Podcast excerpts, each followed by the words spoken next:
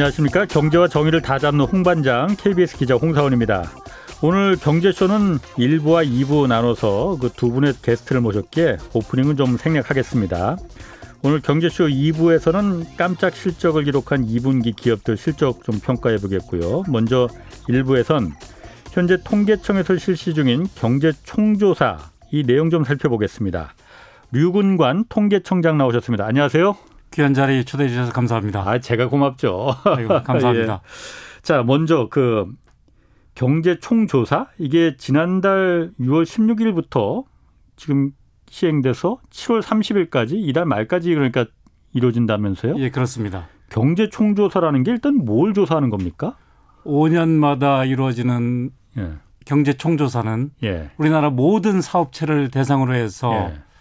고용, 매출, 비용을 음. 포함한 전체적인 모습을 그려내는 아주 중요한 조사입니다. 이 조사를 통해서 예. 우리나라 경제 현재 모습을 생생하게 기록하고 예. 어, 현재 모습을 성찰하고 역사에 어, 어려우면 음. 어려운 대로 어, 있는 그대로 기록으로 남기는 음. 귀중한 조사입니다. 아, 그러니까 기업들을 대상으로 조사하는 거죠, 그러니까. 그렇습니다. 사업체 아. 저 최근에는 어, 사업장이 없는 예. 사업 체도 우리나라에 210만 개나 됩니다. 어, 예, 예. 그런 어. 사업체 포함해서 예. 가장 큰 삼성전자도 포함해서 예, 전체 667만 개 정도의 조사 대상 업체에 대해서 조사를 예. 하고 실제로는 그 중에 절반 정도인 330만 개 업체를 예. 조사를 합니다. 어, 그러면은 그 조사에서 그 자료를 어디다 쓰려고 조사하는 걸 거 아니에요? 당연히 그렇습니다. 어, 어디다 쓰려고 하는 겁니까? 그런 거? 우선 우리나라의 전체 생산을 예. 나타내는 GDP, 예, 예. 또 지역별 생산을 나타내는 GRDP 예. 이런 데 쓰이게 되고 음. 또 정부의 각종 정책에도 쓰이게 됩니다. 예. 또 우리나라 경제의 모습을 연구하는 학자분들에 대해서도 자료가 제공이 어, 안전하게 예. 될 수가 있습니다. 그래서 어, 각종 정부 정책이나 예. 공공 목적이나 통계 작성 목적, 예. 연구 이런 데 활용이 됩니다. 그래 그게 5년에 한 번씩 하는 거예요, 그러면은? 5년에 한 번씩 왜 합니다. 매년 한 번, 매년 하지 않고 왜 5년마다 해요? 이 돈이 많이 들어갑니다. 아, 돈 많이 들어갑니까? 그리고 그거? 또 응답하시는 분들도 매년 이거 예. 조사한다 그러면 부담이 많이 될 겁니다. 어, 그래서 굉장히 중요한 조사지만 예. 어, 이 마지막 자릿수가 0 또는 5로 끝나는 해를 대상으로 해서 음. 끝자리 숫자가 그 다음에 1, 6으로 끝나는 해에 조사가 됩니다. 예컨대 금년 같은 경우에는 예, 예. 끝자리 숫자가 1로 끝나기 때문에 전년도 아. 2020년 기준으로 예, 예. 경제 총조사가 이루어집니다. 어, 그럼 지금 한참 막 조사를 하는 중이에요. 그럼 그 전부 통계청에서 조사하는 거예요, 그러니까? 통계청이 주관 기관이고 예. 이것은 전국적으로 굉장히 중요한 그 큰 대규모 조사이기 때문에 예. 지방자치단체, 지방통계청에서 어. 조사원 분들을 모집해서 실제 조사가 이루어집니다.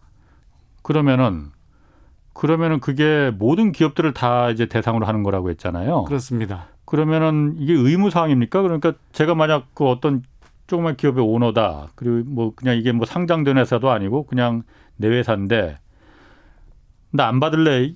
이런 분들도 계실 것 같은데. 어, 법적으로는 국방의 의무처럼 의무 사항입니다. 그래요? 그렇지만 아, 아. 어, 작년 코로나 때문에 굉장히 어려움을 겪으셨고 많은 예. 소상공인 자영업자분들께서요. 예. 그리고 최근에 코로나도 퍼지고 이런 가운데서 어, 중요한 조사이기 때문에 꼭 좀 응해 주십사 이렇게 저희가 부탁을 드리고 있습니다. 음. 안 받으면은 그러면 그 뭐 무슨 페널티가 있고 그런 거예요? 어, 법적으로는 그렇습니다. 법적으로? 그렇지만 저희가 이제 그런 말씀을 드리기는 굉장히 조, 아, 물론 그렇죠. 죄송스럽고요. 아, 네. 그래서 이것은 우리나라 경제에 있는 모습을 그대로 기록해서 예. 생생한 경제 지도를 작성하기 위해서 꼭 필요한 조사이기 때문에 어려운 가운데 계시지만 꼭 좀 응해 주십사 이렇게 부탁드리고 어. 있습니다. 다른 나라도 다 조사하는 겁니까 원래 그렇습니다. 아, 네. 우리나라만 그런 게 아니고. 이게 주요국에서는 이런 사업체 대상 조사가 예. 다 이루어지고 있습니다. 그래서 우리는 국내 정책 목적이나 연구 목적으로도 쓰지만 예. 국제 간 비교를 위해서도 꼭 필요한 통계 조사입니다. 국제 간 비교, 국제 간 비교라는 게 뭘 비교를 하는 거예요, 그러니까? 어, 앞서 말씀드린 것처럼 이걸 기준으로 해서 예. 어, GDP도 계산하고 GRDP도 계산하고 이것들 다 국제 비교 음. 기준이 되는 거죠. 음. 어, GDP가 얼마 성장했다, 감소했다, 예, 예. 어느 나라가 더 많이 음. 빨리 성장했다. 아니, 그렇겠네요. 네. 어. 뭐 일각에서는 이게 이거 조사 어차피 기업을 대상으로 조사하는 거니까 속속들이 좀 생산 뭐 매출 규모 이익 이런 것도 다 볼 그 할 거 아닙니까? 네, 네. 이게 세금 걷는데 쓰려고 쓰려고 하는 거 아니냐 이런 우려도 좀 있는 것 같아요. 그... 네, 네 그런 우려가 있으실 수 있을 것 같습니다. 네. 그렇지만 통계법에 따라서 네. 이번 경제총조사에 응답해 주신 내용은 예. 통계 작성 목적으로만 쓰이게 됩니다. 예. 따라서 이것을 과세 목적으로 쓴다거나 아니면 경쟁 사업체한테 어 이런저런 형태로다가 유출이 된다거나 그러면 어 저부터 온전할 수가 없습니다. 그렇겠죠. 어. 그래서 이것은 어. 절대로 정보 보호가 되기 때문에 예. 어, 걱정 안 하시고 응답해 주시면 어. 감사하겠습니다. 그렇군. 그럼 이게 기업의 어쨌든 그 뭐 상장업체들 같은 경우에는 공시 자료가 있고 거의 감사 보고서가 다 있고 그거로 그냥 대체하면 안 되는 거예요? 좀 굉장히 중요한 말씀을 해주셨습니다. 네. 실질적으로 예. 믿을 만하게 행정 자료로 대체할 수 있는 항목들은 저희가 대체를 합니다. 아. 그리고 확인이 필요하거나 예. 아니면 저 행정 자료로서 파악하기 어려운 예. 항목들을 저희가 여쭙게 되는 거죠. 그런 의미에서 행정 자료 음. 대체와 이번 경제 총조사를 통해서 현장 조사하는 것이 상호 보완적이다. 예. 이렇게 이해하시면 될 것 같습니다. 아, 그래. 그 행정 자료하고 지금 말씀하신 조사 자료를 결합해서 만든 그 기업 통계 등록부 이걸 활용한다고 해요. 그렇습니다. 기업 통계 기록부라는 게 일단 그 등록부라는 게 저는 사실 처음 들어봤는데 이게 뭐, 뭘 말하는 건가요, 이게? 아마 저 네. 청취자 여러분들께서 학교 네. 다 다니셨을 테니까 학교의 예. 전교생 명부라고 생각하시면 될 것 같습니다. 전교생 명부. 그러니까 전국의 기업 명부 이런 걸 그렇습니다. 그래서 네. 그 명부에 기본적으로 다 기업명, 예. 어, 사업자 등록번호, 예. 위치, 설립 연도, 음. 현재 언제 창업했는지, 언제 폐업했는지 이런 폐업을 했으면은요. 예. 이런 정보가 기본적으로 들어가고 거기에 조사한 정보가 추가가 됩니다. 네. 어, 우리로서는 전체 전교생에 음. 대한 명부가 있기 때문에 예. 어, 여기에 이제 국어 점수도 기록하고 수학 점수도 기록하고 해서 학교 당국이나 정책 당국이나 교육 당국에서 예.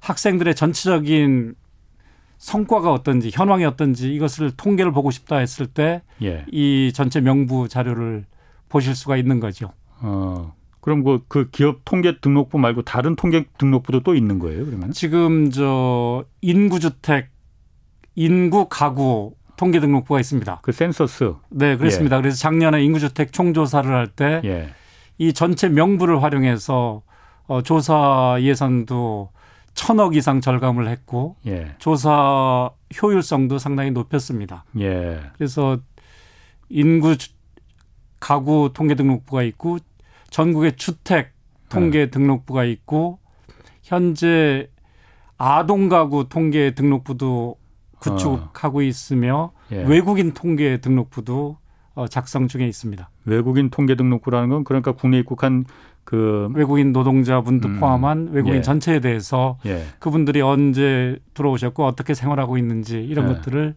어, 전모를 파악하기 위한 어. 자료를 지금 구축 중에 있습니다. 그래요. 그게 제가 뭐 그 물론 좋은 일에 당연히 그야말로 그 다 쓰는 거겠지만 그렇게 다 일일이 다 등록해서 그걸 뭔가 장부로 보관하고 있다고 하니까 아, 그, 다 하나하나 그 국민들을 갖다 이렇게 통계, 통계를 해서 감시하고 이러려고 하는 거 아닌가 그런 또 제가 기자다 보니까 의심이 살짝 드네요. 어, 이제 그런 쪽으로 해서 국가가 빅브라더화 되는 거 아니냐 이런 우려도 아. 당연히 하실 수 있다고 생각합니다. 드는, 들거든요. 그런 의심이. 이 통계라고 하는 것이 예. 자료를 많이 모을수록 예. 통계 등록부 같은 경우에 이제 전수 자료 그렇죠. 예. 전 국민에 대해서 전체 아. 사업체에 대해서 예.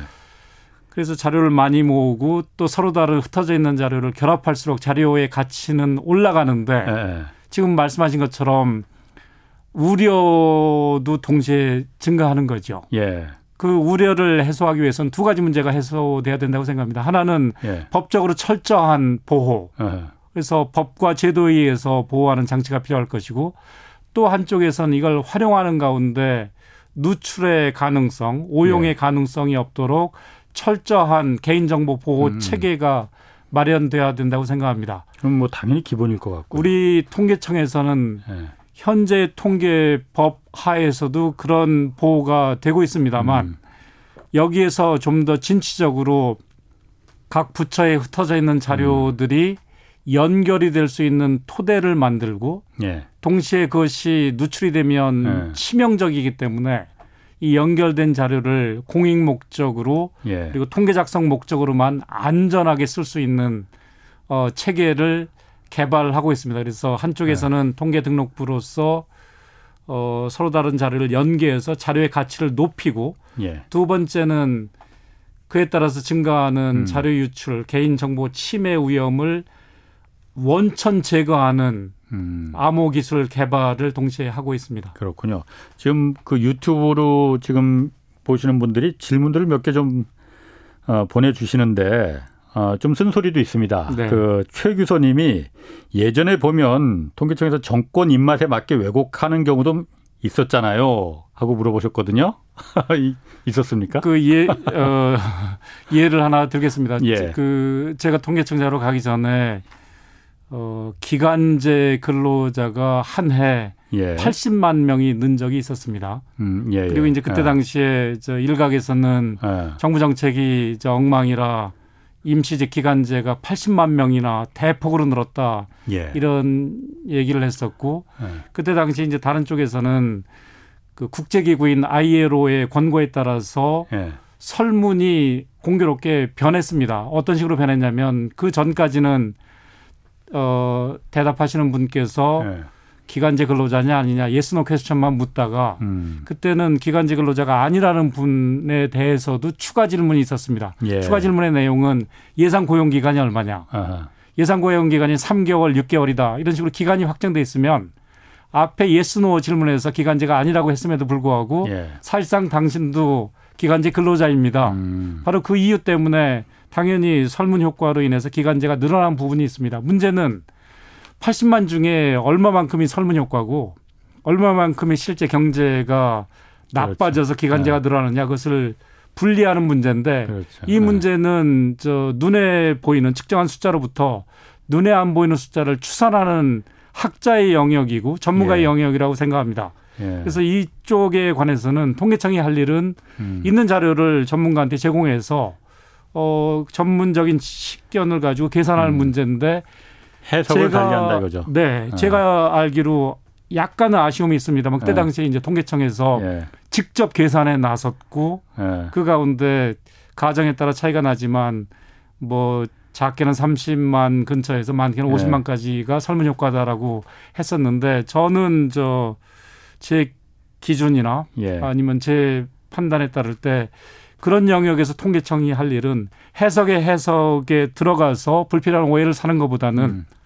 어 전문가에게 자료를 제공하는 네. 게 통계청의 일이라고 생각을 하고 있습니다. 그러니까 raw 데이터만 제공하는 게 통계청의 역할이다라고. raw 데이터 네. 및 네. 어, 재해석의 여지가 애매한 해석의 여지가 없는 부분까지 해석을 해드릴 수 있겠죠. 그렇지만 알겠습니다. 해석의 아. 해석, 아. 어, controversy한 해석에 대해서는 좀 예. 신중할 필요가 있다 이 생각입니다. 제가 뭐 통계청장님 나오셨으니까 제가 좀 궁금한 거 좀좀 물어볼게요. 요즘 이제 선거에 계절 아닙니까? 네, 네. 여론조사 엄청 많이 네, 네. 하잖아요. 거의 매일매일 여론조사 하지 않습니까? 그런데 네, 네. 뭐 의무적으로 읽어야 되는 거 있어요. 의무 고지사항 뭐그 통 신뢰 수준이 어떻고 뭐 응답률이 얼마고. 네, 근데 저희 기자들도 이거 뉴스 보도할 때 읽기는 읽는데 무슨 의미인지를 잘 모르거든요.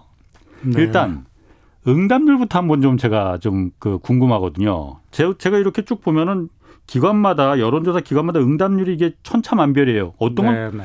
막한 30% 가까이 응답률이 나오고 어떤 거는 한 뭐 2% 3%밖에 응답률이 안 나온단 말이에요. 그거에 따라서 또 1등, 2등이 또 차이가 또 나, 실제로요. 네, 네. 응답률 이거 몸 어떻게 해석을 해야 되는 겁니까? 높은 게 좋은 거예요, 일단?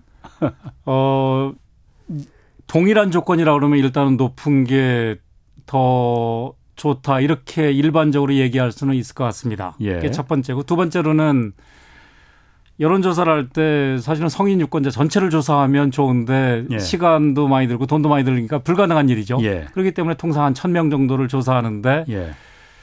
그 천명을 뽑았을 때는 대표성 있게 이른바 뭐 무작위 표 추출을 해서 예.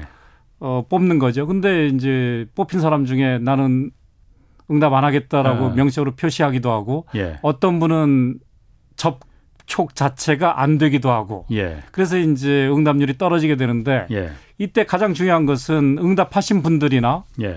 응답하지 않으신 분들 접촉이 안 된 분들 사이에 체계적인 차이가 없다라고 그러면 체계적인 차이 체계적인 차이 예컨대 뭐 정부 정책에 대해서 찬성하느냐 반대하느냐 물어봤을 때 정부 정책의 찬성 반대 여부와 관계없이 음, 음, 응답하거나 음. 하지 않거나가 결정된다라 그러면 예, 예. 응답률이 낮았다고 해서 문제될 게 없겠습니다. 음. 그런데 반대로 예. 정부 정책에 대해서 저 호의적인 사람들만 음. 주로 응답하는 경향이 있고 예. 반대하는 분들은 정부 정책에 대해서 기분도 별로 안 좋은데 이거 예. 응답까지 할 필요가 음.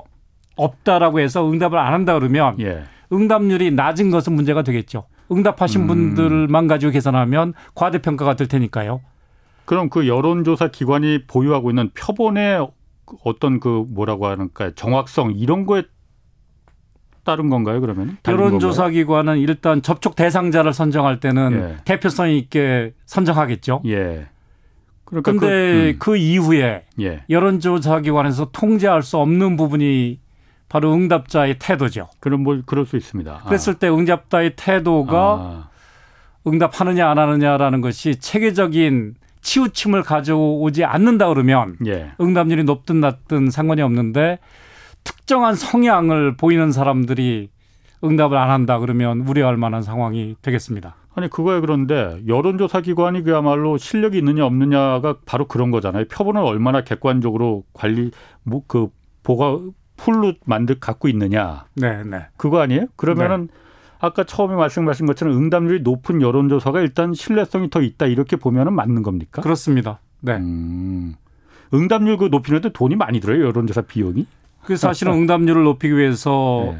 한번 전화해서 아니면 한 번 접촉해서 대답을 안 했을 때 두 번, 세 번, 네 번, 그렇죠. 다섯 번 갈수록 비용이 많이 들죠. 예, 예. 그러니까 그런 비용을 지불하고서라도 꾸준히 노력하는 여론조사 기관이 예. 한번 전화하고 포기하는 여론조사 기관보다 음. 낫다 이렇게 얘기할 수 있겠죠. 그래요? 그러면은 그냥 쉽게 말해서 응답률이 낮은 낮, 낮은 여론조사는 그 좀 표본이나 질문이 애초에 좀 문제가 있었던 거 아니 있었던 거냐 이렇게도 볼 수가 있는 겁니까? 그것은 상황마다, 상황마다. 다르겠습니다. 예를 들어서 이것은 국내에만 꼭 한정된 문제도 아니고 미국 같은 경우에서도 소득을 조사하는데 소득이 굉장히 높은 분들이 어 그거 답해 주려고 그러면 음. 그 시간에 차라리 돈을 벌면 엄청난 돈을 버는데 예. 그거 답해 주지 않겠다 그래서 응답하신 분들만 가지고 소득 통계를 내면 실제 소득이 과소평가되는 문제가 있을 수가 있죠. 그렇군요. 반대로 아예 저 집도 없거나 죽어도 예. 불명확하거나 경제 상황이 나쁜 분들이 접촉이 안 돼서 응답이 음. 떨어지면 그때는 오히려 반대로 소득이 저 과소평가, 과대평가될 수도 있겠습니다. 그렇군요. 자, 그러면 그 통계청에서 지금 그, 그 여러 가지 통계를 내지 않습니까? 지금 보면은 아, 이게 그런데 국민 실생활을 정확하게 반영하고 있는 거냐라는 의문이 저도 가끔 들 때가 있거든요. 예를 들어서 뭐 실업률 조사 같은 거 할 때 그것도 통계청에서 하죠. 네네. 뭐 실업률이 지금 한 10% 정도 뭐 그 정도 나오나요? 지금 저 청년 실업률은 어. 그 이제 근처가 되는데 네, 그런데 저 국가 전체로는 어. 그보다 훨씬 낮죠. 그러니까. 네. 근데 주변에 보면은 청년들도 10명 중에 한 명만 그럼 실업자의 그 직장을 못 구해야 되는데 그렇지 않은 경우 많거든요. 이게 왜 이렇게 차이가 나는 거예요? 지금 저 실업률의 기준은 예. 국제 기준을 우리나라 통계청도 쓰고 음. 있습니다. 국제 예. 기준에 따른 실업률이라고 하는 것은 적극적으로 구직 활동을 했느냐. 예. 일이 주어졌을 때 일할 능력이 있느냐. 예. 또 이 구직 활동도 했고 일할 능력과 의지도 있는데 일이 없는 예. 그세 가지 조건을 다 만족시켰을 때 실업자로 정의가 됩니다. 아. 근데 이제 일반인들이 생각하실 때는 그세 개 중에 하나만 만족 세 개 중에 하나만 만족돼도 그렇지. 나는 실업자라고 느끼시는 거죠. 그러니까 그게 진짜 공, 실업자 아니에요? 공식적인 어. 통계와 어. 예.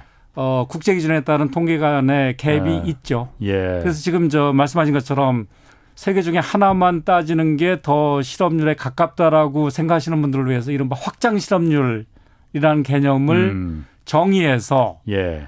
어, 더 일하고 싶은데 일을 못 한다거나 예. 원하는 만큼 못 한다거나 아니면 내가 열심히 구직 활동을 하다가 구직을 아예 포기해서 구직 활동조차도 안 한 사람까지도 예. 포함해서 확장되는 의미의 실업률을 정의하고 있고 그렇게 네. 따지면 청년의 경우엔 현재 뭐 대략 달별로 차이가 있습니다만 네명의한 명꼴로 네. 어, 실업자 이렇게 드러나고 있습니다. 네, 확장 실업률이라는 게더 우리 일반 사람들한테는 더 실감할 수 있는 체험 실업률이겠군요. 뭐 그렇게 느낄 수도 아. 있겠습니다. 요즘은 그러그 그 언론에서도 확장 실업률을 많이 인용을 하더라고요. 많이 인용하는 걸로 알고 있습니다. 그렇죠. 지금 그 50년 꿈 분이 이분은 아마 기업을 운영하시는 분 같아요. 통계청장님 제발 20문항 이상은 하지 마세요. 너무 길어서 힘들어요. 이렇게 말했거든요. 그러니까 참고. 예, 저 저희가 어려우신 가운데 저 질문 예. 저 자주 드려서 사실 굉장히 죄송한 마음입니다. 예. 그래서 저희 우리 청에서는 아까 말씀해 주신 것처럼 행정자료 네. 대체할 수 있는 항목을 최대한 늘리려는 노력을 하고 있습니다. 그렇지만 네. 올해 같은 경우에는 코로나 환경 때문에 저 무인 자동 결제기를 도입한다거나 배달 서비스에 가입한다거나 아니면 온라인 플랫폼 거래를 한다거나 이런 새로운 변화된 네. 경제 현상이 있습니다. 그러다 보니까 그런 항목들이 올해 경제총조사에서는 추가됐고 그 결과적으로 많은 사장님들께 응답 부담 드리게 돼서 굉장히 죄송한 생각입니다. 예. 많이 좀 도와주세요.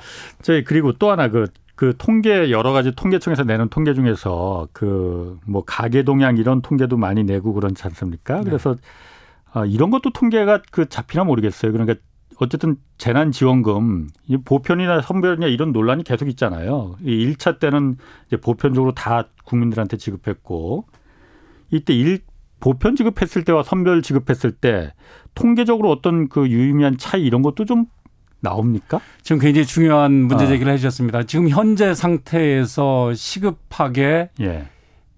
하기가 쉽지가 않습니다. 그 이유는 개인정보보호 문제도 있고 예.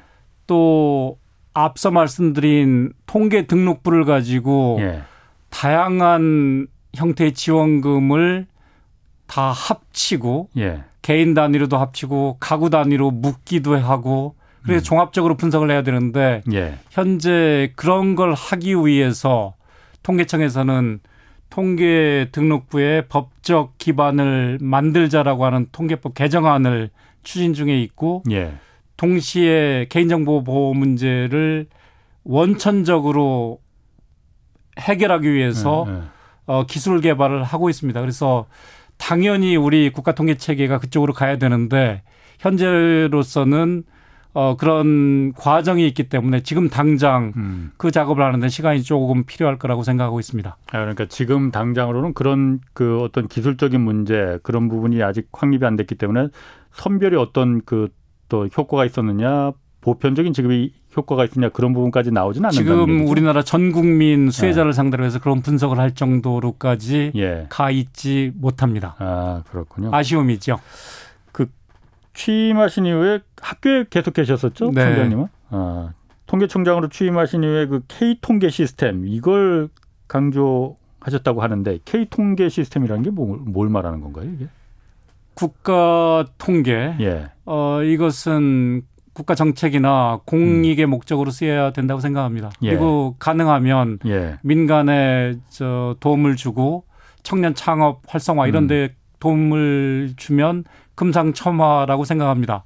음. 그런 이상적인 통계 활용과 비춰 볼 때 현재는 개인정보 보호 문제를 풀어야 되고 서로 다른 자료를 합쳐서 자료의 가치를 높여야 되고 이런 문제를 풀어야 합니다. 예. 그걸 풀기 위해서 K 통계 체계라고 하는 것은 두 가지가 핵심입니다. 하나는 정부 각 부처에 있는 자료, 더 나아가서 지방자치단체, 음. 민간까지 예. 있는 자료를 연결할 수 있는 고리를 만들자.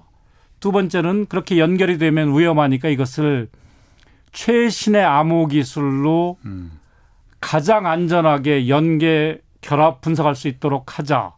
그 두 가지를 축으로 하는 것이 K 통계 체계입니다. 그래서 이 체계를 우리가 만들면 예. 어 제가 알기로 전 세계 공공 통계 체계 중에 가장 앞선 유용한 통계 체계가 될 것이고 희망컨대는 이 체계를 국내에서 개발해서 신남방, 신북방 음. 외교와 결합해서 5대2 음. 사업과 결합해서 다른 나라의 통계 체계를 도와주면 어, 국익에도 큰 도움이 될 거라고 생각하고 있습니다. 예. 아, 오늘 말씀 고맙습니다. 다음에 또 다시 한번 모시겠습니다. 기회 주셔서 대단히 감사합니다. 예, 지금까지 류근관 통계청장 함께했습니다. 고맙습니다. 감사합니다.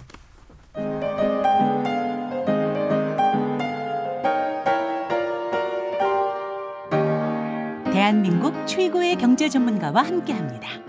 믿을 만한 정보만 쉽고 정확하게 전해드립니다. 홍사운의 경제쇼.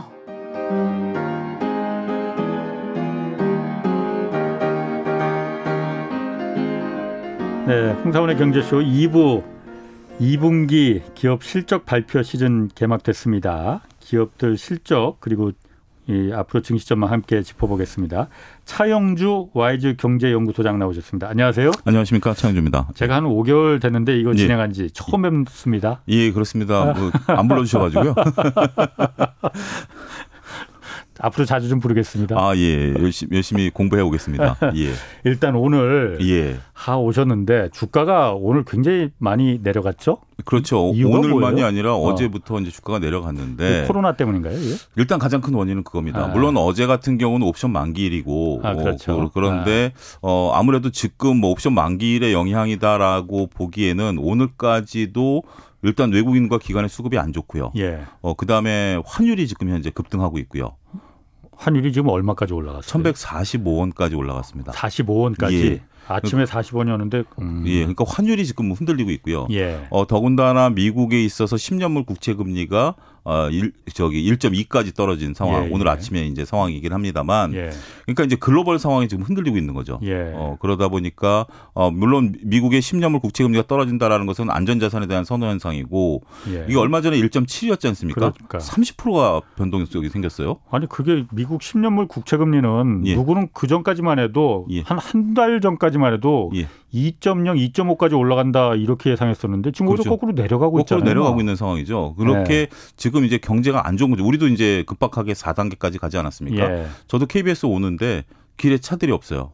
그럴 어. 정도로 지금 분위기가 특히 여의도는 더 지금 상황이 안 좋은 상황으로 흘러가다 보니까 예. 어, 이러다 보니까 음. 지금 뭐 상황들이 과거 1, 2, 3차 때와는 다르게 예. 다시 그러니까 2, 3차 때는 그래도 증시도 좋았고 예. 어, 경제가 좀 좋았고 내성도 생겼습니다만 이제 변이 바이러스라는 그러한 어, 상황이 마치 1차 때처럼 저도 음. 코로 그 백신 1차 접종은 했거든요. 아스트라제네카. 예. 이제 다음 달에 2차 접종을 할 텐데 1차 접종을 했을 때만 하더라도 뭔가 할 수 있을 거라는 자신감이 좀 생겼어요. 음. 근데 지금 자신감이 다시 쏙 들어갔습니다. 어, 그럴 정도로 지금 변이 바이러스가 몰고 올 이 경제 파장이 어디까지 미칠 것인가 예. 상당히 심각하다라고 증시에서 보는 겁니다. 그 환율 지금 1145원까지 네. 올라갔다고 하는데 네. 이거 그럼 더 올라갈 가능성이 있습니까 지금? 속도가 너무 가파르다라는 게 지금 그러니까. 현재 조금 문제인 것 같습니다. 예. 왜 이렇게 뭐, 가파르게 올라가는 거예요? 환율이 가, 뭐. 그러니까 이제 지금 뭐 미국이 안전자산에 대한 선호 현상으로 음. 확 쏠림 현상들이 나타나고 예, 있는 예. 상황이고 예. 미국이 이번에 발표된 그 실업수당 신청 건수도 예. 상보다 많았거든요. 예. 그러니까 37만 건이 나왔죠. 예상이 35만 건이니까 예. 미국 경제가 흔들리다 보니까 예. 어, 아이러니하게도 달러 자산에 대한 그 선호 현상들이 확 그렇죠. 쏠리게 되고 예. 이러면서 신흥국에서 돈들이 빠져나가려고 하는 움직임들이 예. 미처 보이다 보니 지금 뭐 어제 같은 경우 급등을 한 상황이어서 음. 오늘까지도 급등하는 양상들이 보이다 보니까 신흥국 입장에서 보면 상당히 안타깝죠. 근데 미국에서 보면 신흥국이라고 보이는 게 우리나라 중국만 보이는 게 아니라 정말 답안 나오는 인도, 브라질도 같이 신흥국으로 들어가다 보니까 음. 지금 이쪽에서는 어, 더 이상 투자할 여력은 외국인들은 좀 없다. 그렇게 봐야 될 것 같습니다. 자, 그럼 환율이 이렇게 올라가면은 네. 우리한테 뭐가 그 좋고 나쁜 건지 일단 수출하는 기업들은 긍정적인 거 예, 아닙니까? 수출하는 기업들은 긍정적입니다만 네.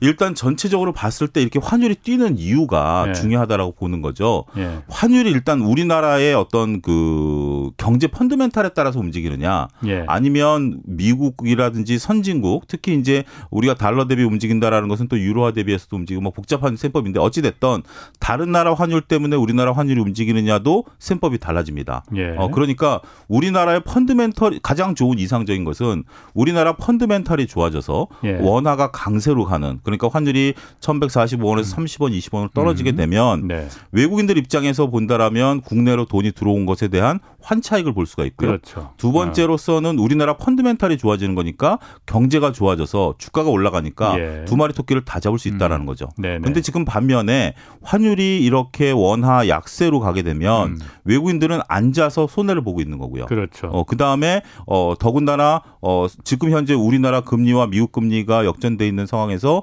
어, 이런 상황이다라면 우리나라에 투자할 만한 요소도 아니고 음. 그다음에 경제도 불안하다라고 보는 시각이기 때문에 예. 상대적 으로 외국 환율에 우리나라 환율이 흔들린다라는 것은 더더군다나 안 좋은 상황이다. 이렇게 어. 말씀드릴 수가 있겠죠. 그래요. 예. 그러면은 어, 지금 그 증시도 지금 외국인 자본들이 이것 때문에 그 좀 주저거릴 왜냐하면 상반기에 지금 외국인 그렇죠. 자금들이 많이 빠져나갔잖아요. 빠져나갔습니다. 이게 여러 가지 이유인데요. 네. 특히 외, 최근에는 외국인들이 환율에 그렇게 민감하게 반응하지는 않았습니다. 음. 그러니까 외국인들이 1130원대에서 횡보하고 있는 상태에서 예. 여기서 이제 간헐적으로 코스피든 코스닥이든 들어와 줬는데 예. 어제 오늘은 환율에 민감하게 반응하는 듯한 아하. 모습들을 보이면서 예. 외국인들이 오늘만 하더라도 아침에 코스닥에서는 좀 사는 듯한 모습 보였어요. 예. 근데 오후 들어서 갑자기 확 파는 그런 내용들이 나오다 보니까 이제 불안감을 느끼는 거죠. 그 환율 때문에 때문에 그런 것 같아요. 그러면은? 아 근데 꼭 외국인들의 움직임이 예. 하루하루 환율 때문에 움직이지는 않습니다. 어. 외국인들의 주문 같은 경우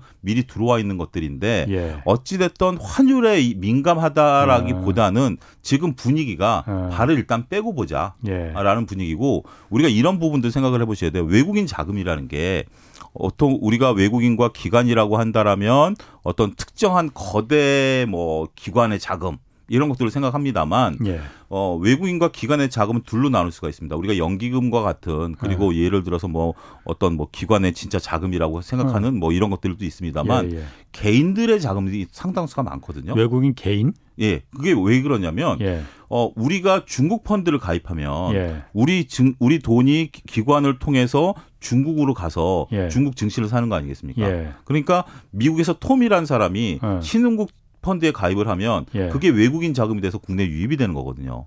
그런 그 외국인 톰 아저씨가 이렇게 예. 사는 비율이 어느 정도나 돼요? 어, 그런 저는 기관이 사는 거라고 판단합니다. 아닙니다. 그런 비율도 상당히 높습니다. 그래요? 어, 상당히 높은데 예. 어 우리가 이제 뭐 베트남에 같은 경우는 우리가 베트남 개인들이 다 끌어올린 예. 그런 한때 그런 모습들을 보인 것처럼 예. 현재 우리나라도 개인들 투자 비중이 상당히 높은 수준까지 올라와 있는데 예. 어 작년 같은 경우 펀드 수익률이 안 나다 보니까 예. 환매를 해서 끄집어낸 거죠. 돈을 끄집어내서 직접 투자를 한 거죠. 예. 지금 미국도 개인 투자 비중이 사상 역대 최고치입니다. 음. 그럴 정도로 미국도 펀드들이 수익률을 못 내다 보니까 예. 아, 지금 현재 미국도 개인 투자 비중이 높다 보니까 예. 소위 말해서 미국의 기관의 역할이 축소가 됐고 음. 미국의 기관의 역할이 축소되다 보니까 외국인 자금도 축소가 되고 있다. 저는 이런 시각도 유지를 하고 있습니다. 그렇군요. 예.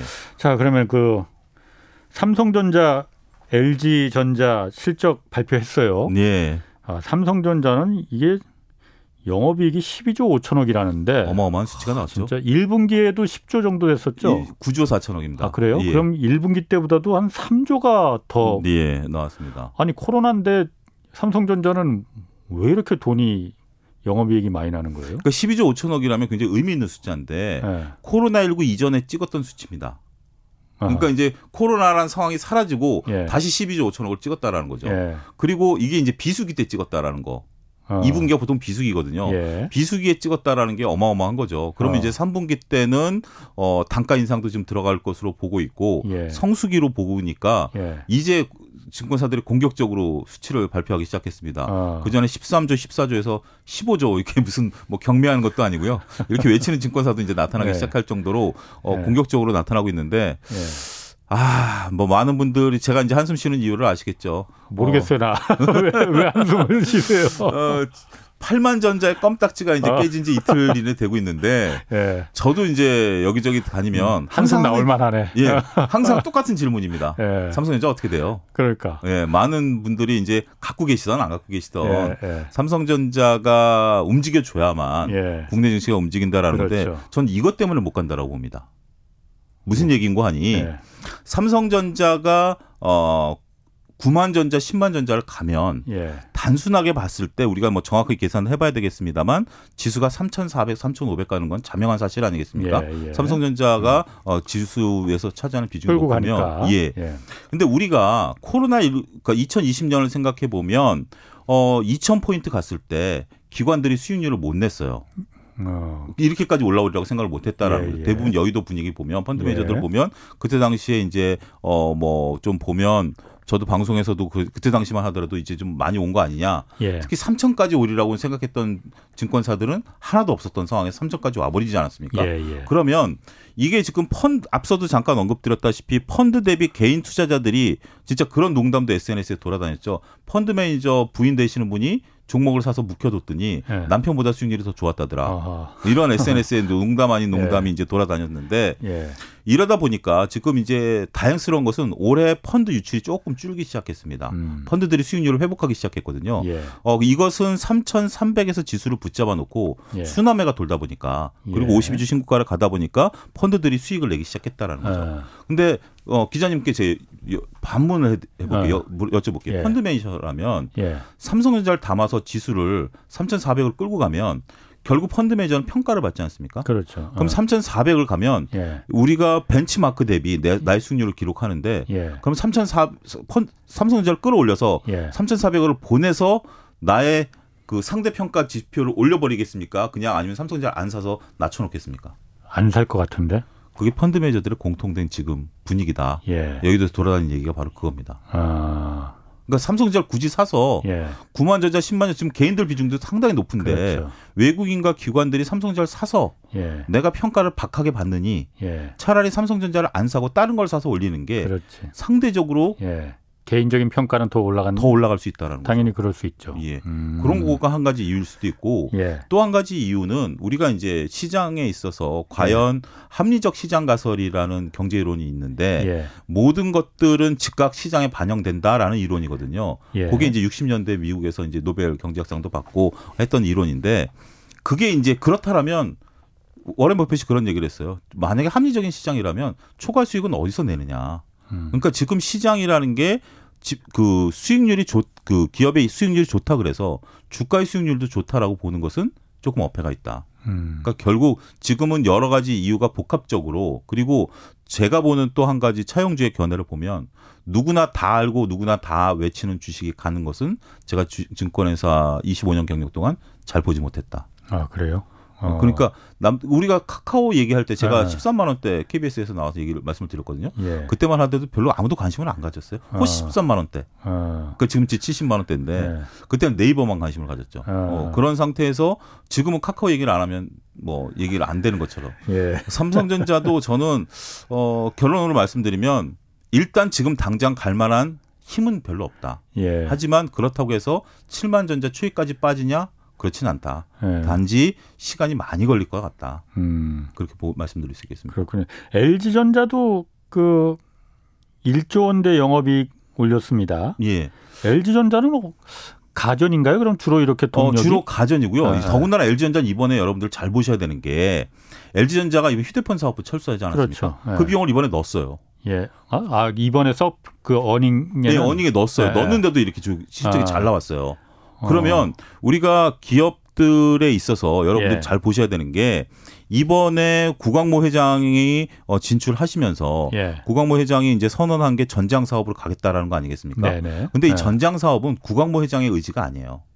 선대 회장의 유지예요. 음. 제가 왜 이런 말씀을 감히 어, 방송에서 드리냐면 예. 여러분들 5년 전 그 선대장 계셨을 때 그 포털 사이트에 검색하시면 신년사가 나옵니다. 보통 회장님들 신년사 시잖아요. 음, 예, 하죠. 예. 거기서 이제 우리 LG는 전장 사업을 간다라고 이미 밝히셨거든요. 아. 그러면서 이제 쫙 해놓고 갑자기 돌아가셨고 고강모 회장이 이제 회장이 되신 건데 지금 이제 LG 같은 경우 LG 마그나라든지 있죠. 이런 쪽들에 예. 이제 얘기들이 나가고 있는 상태인데 예. 지금 증권사에서 어제 오늘 리포트 나오는 거 보면 그 LG 그룹 같은 경우 일단 실적을 반영해 버렸으니 예. 일종의 빅베스죠. 한번 밀어놨으니 다음 3분기 때는 실적이 당연히 좋아질 것이다. 예. 그, 그 손해에 대한 부분들 빼고 나니까 음. 거기에 전장 사업 부분들도 이제 3분기부터 흑자가쪽으로 전환할 것이다.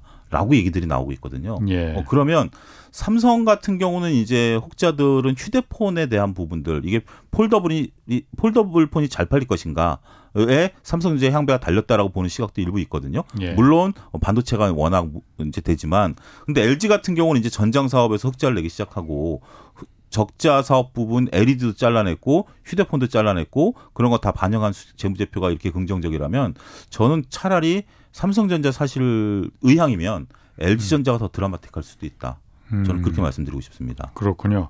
그 철강이나 화학 쪽은 어떻습니까? 이쪽도 그러니까 보면은 지금 실적도 괜찮고 예. 주가도 좀 많이 올란 상태지만 하반기에는 부진할 것이다 이런 전망들 리포트들이 많이 나오더라고요. 예, 뭐 피카운 얘기들이 좀 나오고 있는데 음. 특히 음. 이제 화학 같은 경우 오늘 이제 정유주는 올랐는데 예. 화학은 중국 공장들이 지금 가동이 잘 되고 있습니다. 예. 어, 그러다 보니까 이제 피카운 논란들이 증권사에서 조심스럽게 얘기가 나오고 있고요.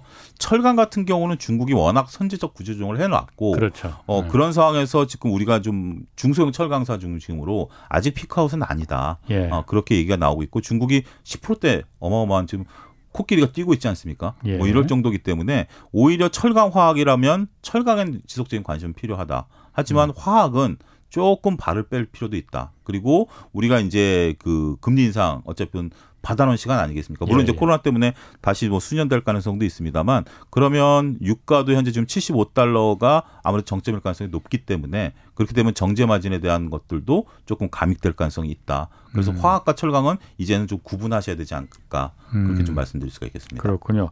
inverse 투자 있지 않습니까? 예. 그러니까 그 주가 떨어지는데 이제 베팅하는 분들. 예. 이거 요즘 그 괜찮습니까? 어떻습니까? 요즘 그 inverse 상황이 그렇다 보니까 inverse 네. 투자한다는 네. 그, 그 얘기들이 많이 있더라고요. 저는 inverse 투자하실 바에는 차라리 네. 어, 지금 뭐 자격을 취득하긴 하셔야 되겠나만 네. 어, 선물 차라리 매도를 치는 게 낫지. 예. inverse 투자하는 것은 저는 그렇게 썩 권해드리고 싶지는 않아요. 그런데 어. 두 가지 이유인데 예. 첫 번째는 지금이 과연 고점이냐. 예. 이거에 대해서는 아무 누구도 정답을 얘기를 못 하죠. 인버스가 승리하려면 그렇지. 지금이 고점이 내려가야 되는 거니까. 예. 두 번째는 예. 심리적으로 이게 다른 세계입니다. 제가 이제 파생도 해봤고 예. 이게 공매도까지는 안 해봤습니다만 인버스도 안 해봐 안 해본 사람으로서 예. 감히 인버스를 말씀을 드리면 풋옵션을 들고 있거나 예. 선물을 매도치면 생각이 달라져요. 어.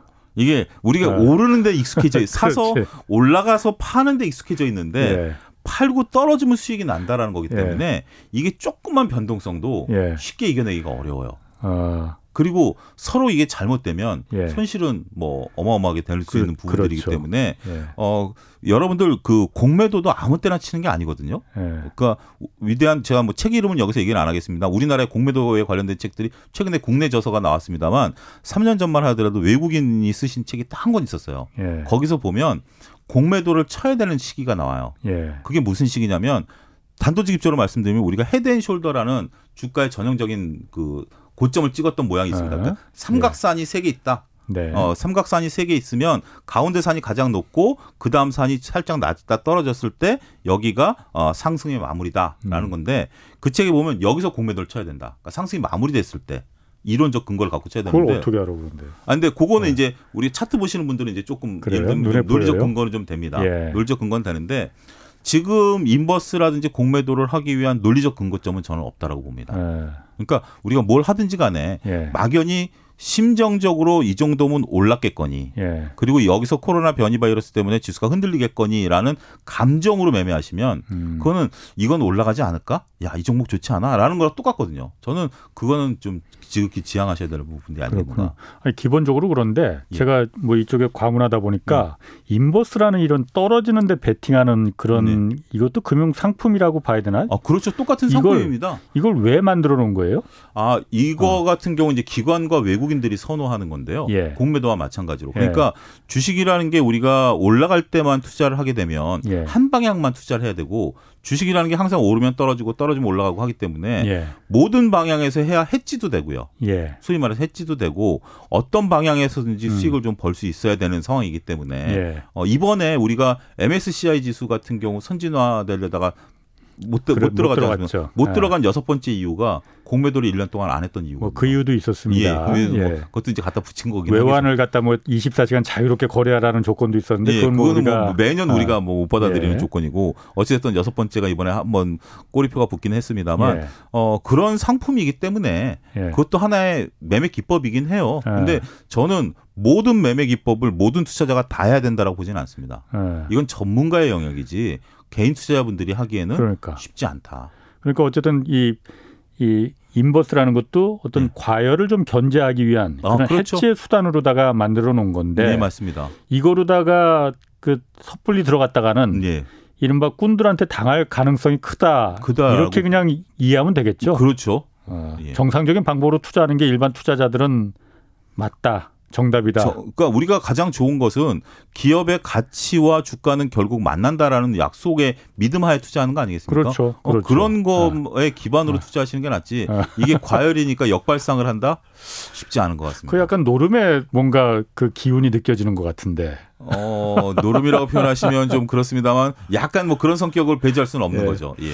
주식 시장의 그 summer rally라는 그 말이 있대요. 예. 그러니까 이게 펀드 매니저들이 여름 휴가 가기 전에 네. 주식 잔뜩 사놓고 이제 휴가 가니까 예, 그때 6월 7월에 이게 주가가 그래서 summer rally 때문에 확 오른다. 예. 올해는 어떻습니까? 이제 이럴 가능성이 있어요? 아, 그게 한 달 전에는 조금 가능성이 그나마 보였는데 요 며칠 사이에 급변한 것 같습니다. 그놈의 코로나 때문에. 네, 코로나 때문에. 아. 지금 뭐 주식 여러분들 잘 생각하셔야 되는 게 주식이라는 게 예. 어제 오늘로 조변석 마음이 조변석게 한다고 그래서 예. 잘못된 건 아니거든요. 예. 갑자기 코로나가 터져버렸으면 거기 또 수능해야 되는 거 아니겠습니까? 예. 따라서 올 여름 휴가도 지금 제대로 여러분들 가실지 의문일 것 같습니다.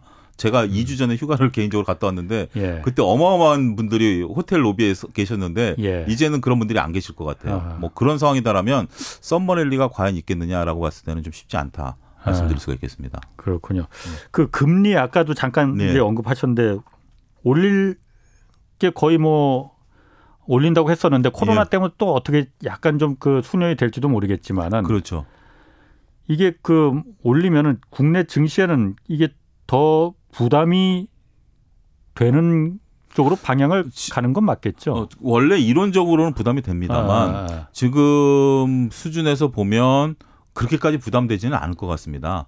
그러니까 네. 지금 코로나 다시 이제 이런 변이 바이러스가 아니다라면 예. 워낙 낮은 수준이기 때문에 예, 1 이하이기 때문에 예, 예, 워낙 낮은 수준이기 때문에 어 금리 상승이 주가를 그 할 정도로 지금은 이제 투자자분들이 워낙 많이 인식이 바뀐 게 지금 뭐 올 1월 달이긴 합니다만 갤럽에서 조사한 자료 보면 전 국민의 3분의 1이 주식 투자를 하고 있거든요. 예. 어, 그리고 2030 세대들 만나보면 주식 투자 외에는 대안이 없다. 물론 그 말이 맞냐 틀리냐는 차치한다 하더라도 예. 주식 투자에 많은 분들이 적극적으로 예. 관심을 갖고 있기 때문에 예. 금리 0.25% 포인트 가지고 어 1% 이하에서는 어 그렇게 민감하게 반응할 것 같지는 않습니다. 근데 금리라는 게 한번 예. 방향을 틀어서 올린다 하면은 예. 한 번에 그치지 않는 성향이 있잖아요. 맞습니다. 계속 연 속으로 올릴 수도 있는 거잖아요. 예. 근데 이제 우리가 제가 경제학 배울 때만 하더라도 예. 금리와 주가는 반대다라고 배웠는데 그렇죠. 지금은 예. 학생들 같은 경우는 결국 금리가 올라간다라는 것은 경제가 성장한다는 그렇죠. 거기 때문에 이제 동행한다라는 거거든요. 예. 그러니까 어, 어느 일정 수준까지는 동행하는 데 있어서 음. 그렇게 부담감을 안 느끼실 것 같아요. 주가 수익률이 워낙 좋기 때문에 주가에서 물론 이제 그런 건 있겠죠. 한계 기업 예. 소위 말해서 이자 보상 배율 1 이하인 기업들 전체 상장사 중에 이자 보상 배율이 1 이하인 기업 이게 무슨 얘기인 거 아니? 예. 영업 이익을 가지고 예. 이자를 내는 수준이 일이거든요. 예, 예. 그러니까 영업 이익을 가지고 원금을 못 갚고 이자만 음. 갚는 수준이 전체 상장사의 30%입니다. 예, 예. 그만큼 어. 마어마하기 때문에 이런 기업들 같은 경우 그러니까 중소형 개별 종목에서 한계 기업들 같은 경우는 조금 조심스러울 수 있죠. 그러니까 음. 종목을 잘 고르셔야 되긴 하겠습니다만 예. 지금 전반적인 분위기로서 현재 수준에서 금리 인상이 주가를 제어할 수 있는 부분까지는 아직은 아니다. 저는 그렇게 말씀드릴 수 있겠습니다. 그 외국인 그 자금 투자자들 그 자금은 어, 하반기는 좀 어떻습니까? 간단하게. 전혀 예측이 불가능한 것 같아요. 네. 솔직히 말씀드리면 그래요? 작년부터 많은 분들이 궁금한 게 몇 가지가 있습니다. 공통된 사항이 삼성전자랑 예. 외국인과 기관이 언제 살 것이냐라는 부분들인데 삼성전 외국인과 기관이 사는 부분들도 현재로서는 전혀 예측 불허의 상황이고 환율단으로도 예측이 안 되고 뭐 이런 상황이기 때문에 그렇군요. 지금은 좀 조심스럽다고 말씀드릴 수 있겠습니다. 예, 오늘 말씀 감사합니다. 지금까지 차영주 와이즈 경제연구소 소장 함께했습니다. 고맙습니다. 예, 감사합니다. 내일 오전 11시에는 유튜브로 경제쇼 플러스 업로드됩니다. 이번 주는 일본 수출 규제 2년 남긴 건 무엇이고 도쿄올림픽 개최를 앞둔 일본의 속사정 알아보겠습니다. 자, 지금까지 경제와 정의를 다잡는 홍반장의 홍사원의 경제쇼였습니다.